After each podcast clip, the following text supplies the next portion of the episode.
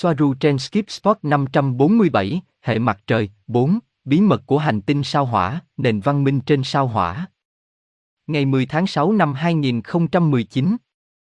Chào mọi người. Tiếp tục với hệ mặt trời. Mặt trời, 13. Chúng ta sẽ nói về hành tinh sao hỏa. Hành tinh có bề mặt chứa một nền văn minh hành tinh lớn, căn cứ Lyrian.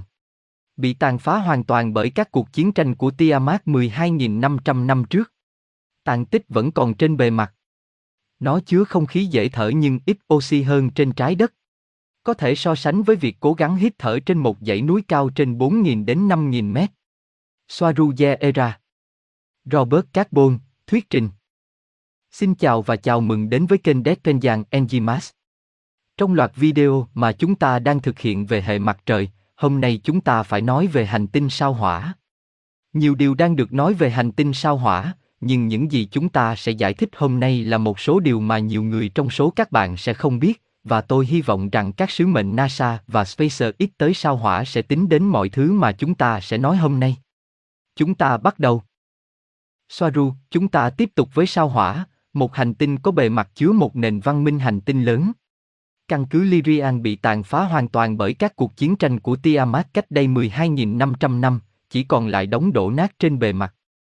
Nó chứa không khí dễ thở, nhưng ít oxy hơn ở trái đất, có thể so sánh với việc bạn cố gắng hít thở trên một dãy núi cao trên 4.000 hay 5.000 m, bạn có thể thở được, nhưng gặp khó khăn, đôi khi cần thiết phải có mặt nạ phòng độc, bạn có thể quen với độ cao đó. Bề mặt chủ yếu là sa mạc với các khu vực cây cối rậm rạp và bụi rậm ở gần như toàn bộ bề mặt, nó có các hồ và sông, một số khô và một số khác đang hoạt động. Hoạt động núi lửa diễn ra mạnh mẽ, nó luôn là một yếu tố cũng như nhiều trận động đất. Bề ngoài nó chứa rất nhiều động vật hoang dã, nhưng không có bóng dáng của những gì nó đã được trước chiến tranh. Sao hỏa là nơi sinh sống của ba loài thống trị và được chia thành ba khu vực quân sự hóa nghiêm trọng, có chứa các bãi mìn dài hàng dặm, tổ súng máy, robot sát thủ, dây thép gai điện, cảm biến chuyển động, tháp pháo plasma, v.v.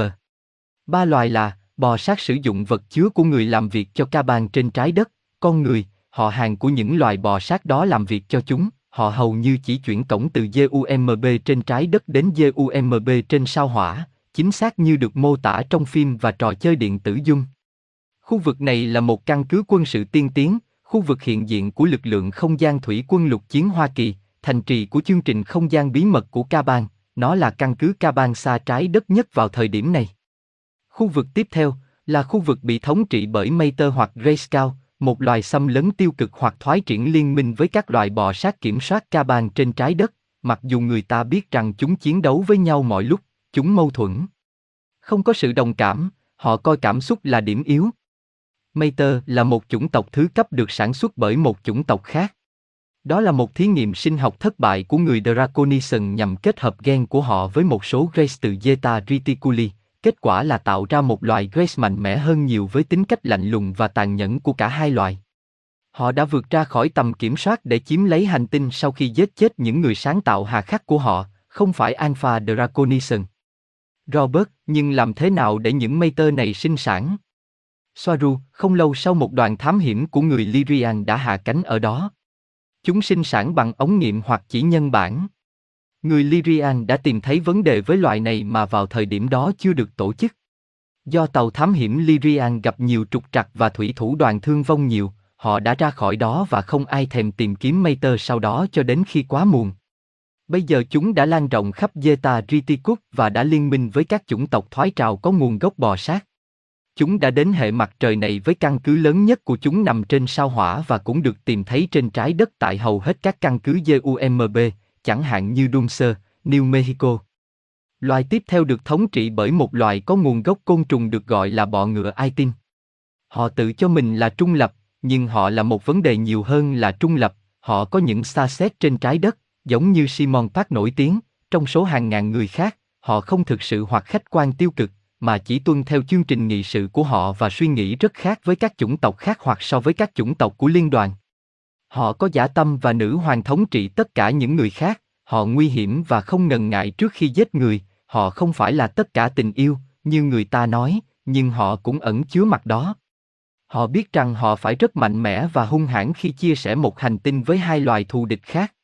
Như với rất nhiều loài khác, đó không phải là tất cả.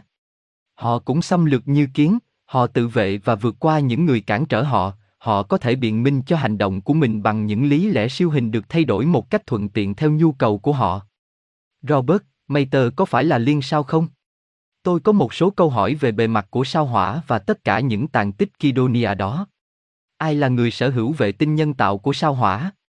Soaru, Mater là liên sao và các vệ tinh trên sao hỏa thuộc nhiều chủng tộc, bao gồm cả con người Kaban, cũng như bọ ngựa là liên sao. Khuôn mặt khổng lồ của sao hỏa, một phần do nền văn minh bị hủy diệt trong đại chiến Tiamat, còn có các kim tự tháp ở khắp mọi nơi được sử dụng làm nhà máy điện trên mặt đất. Robert, nhưng Mater lấy công nghệ từ đâu và họ có ý thức như thế nào để điều khiển những con tàu đó? Soaru, các tàn tích nằm trên khắp bề mặt, ở một số khu vực, mật độ còn cao hơn. Nó được Draco tặng cho Mater để làm người hầu của họ, nhưng họ đã bị quay lưng. Mức độ ý thức thấp, tàu của bạn cần có cổng không gian và đường hầm. Họ không thể sửa đổi và biểu hiện từ ether giống như các chủng tộc cao cấp hơn như chúng tôi. Robert, ok, cảm ơn bạn rất nhiều, tôi hiểu. Loài bò sát từ sao hỏa, bò ngựa và mây tơ có hệ thống chính trị nào? Tôi đoán không có chủng tộc nào trong số những chủng tộc này là xã hội ba chiều. Soaru, bò ngựa, tâm trí tổ ông, trên là nữ hoàng và gia đình, bên dưới là tất cả những người khác. Mây tơ, tâm trí tổ ông xâm lấn, tổ chức quyền lực kim tự tháp. Bò sát đến từ sao hỏa, mô hình kim tự tháp với bảy cấp như trên trái đất, vì chúng giống nhau. Robert, vậy họ là liên sao, nhưng ở mức độ thấp hơn. Bởi vì người ta nói rằng để trở thành liên sao, bạn phải có ý thức cao. Soaru, vâng, tôi đã nói vậy. Những chủng tộc này sử dụng động cơ đẩy và cổng không gian. Đây không phải là hoàn toàn giữa các vì sao và họ không có công nghệ úp như chúng tôi.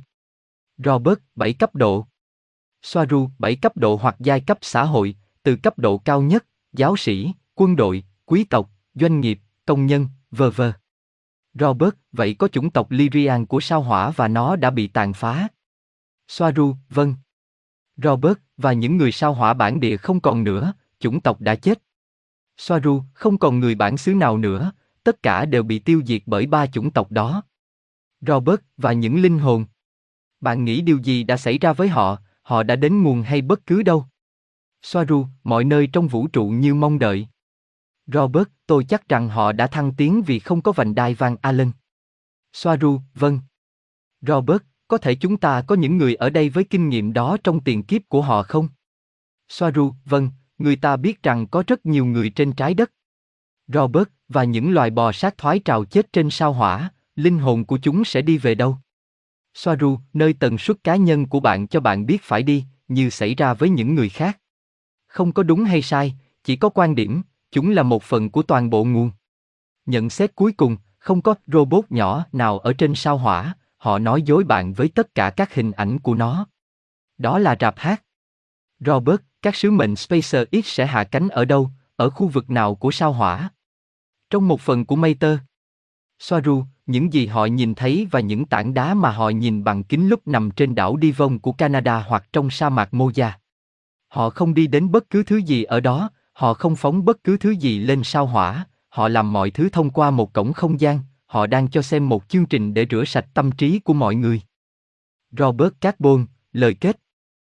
Xin chào một lần nữa, tìm kiếm trên Internet, tôi thấy rằng NASA muốn lên sao hỏa vào những năm 2030 và SpaceX của Elon Musk đã nói như sau trên trang web của anh ấy, trên sao hỏa, mục tiêu tham vọng của chúng tôi là gửi sứ mệnh chở hàng hóa đầu tiên của mình lên sao hỏa vào năm 2022. Các mục tiêu của nhiệm vụ đầu tiên sẽ là xác nhận nguồn nước, xác định các mối nguy hiểm và thiết lập nguồn điện. Khai thác và cấu trúc hỗ trợ sự sống ban đầu. Nhiệm vụ thứ hai với trọng tải và phi hành đoàn được lên kế hoạch vào năm 2024 với các mục tiêu chính là xây dựng kho nhiên liệu và chuẩn bị cho các chuyến bay của phi hành đoàn trong tương lai. Các tàu của các sứ mệnh ban đầu này cũng sẽ đóng vai trò là điểm khởi đầu của căn cứ sao hỏa đầu tiên, từ đó chúng tôi sẽ có thể xây dựng một thành phố thịnh vượng và cuối cùng là một nền văn minh tự cung tự cấp trên sao hỏa.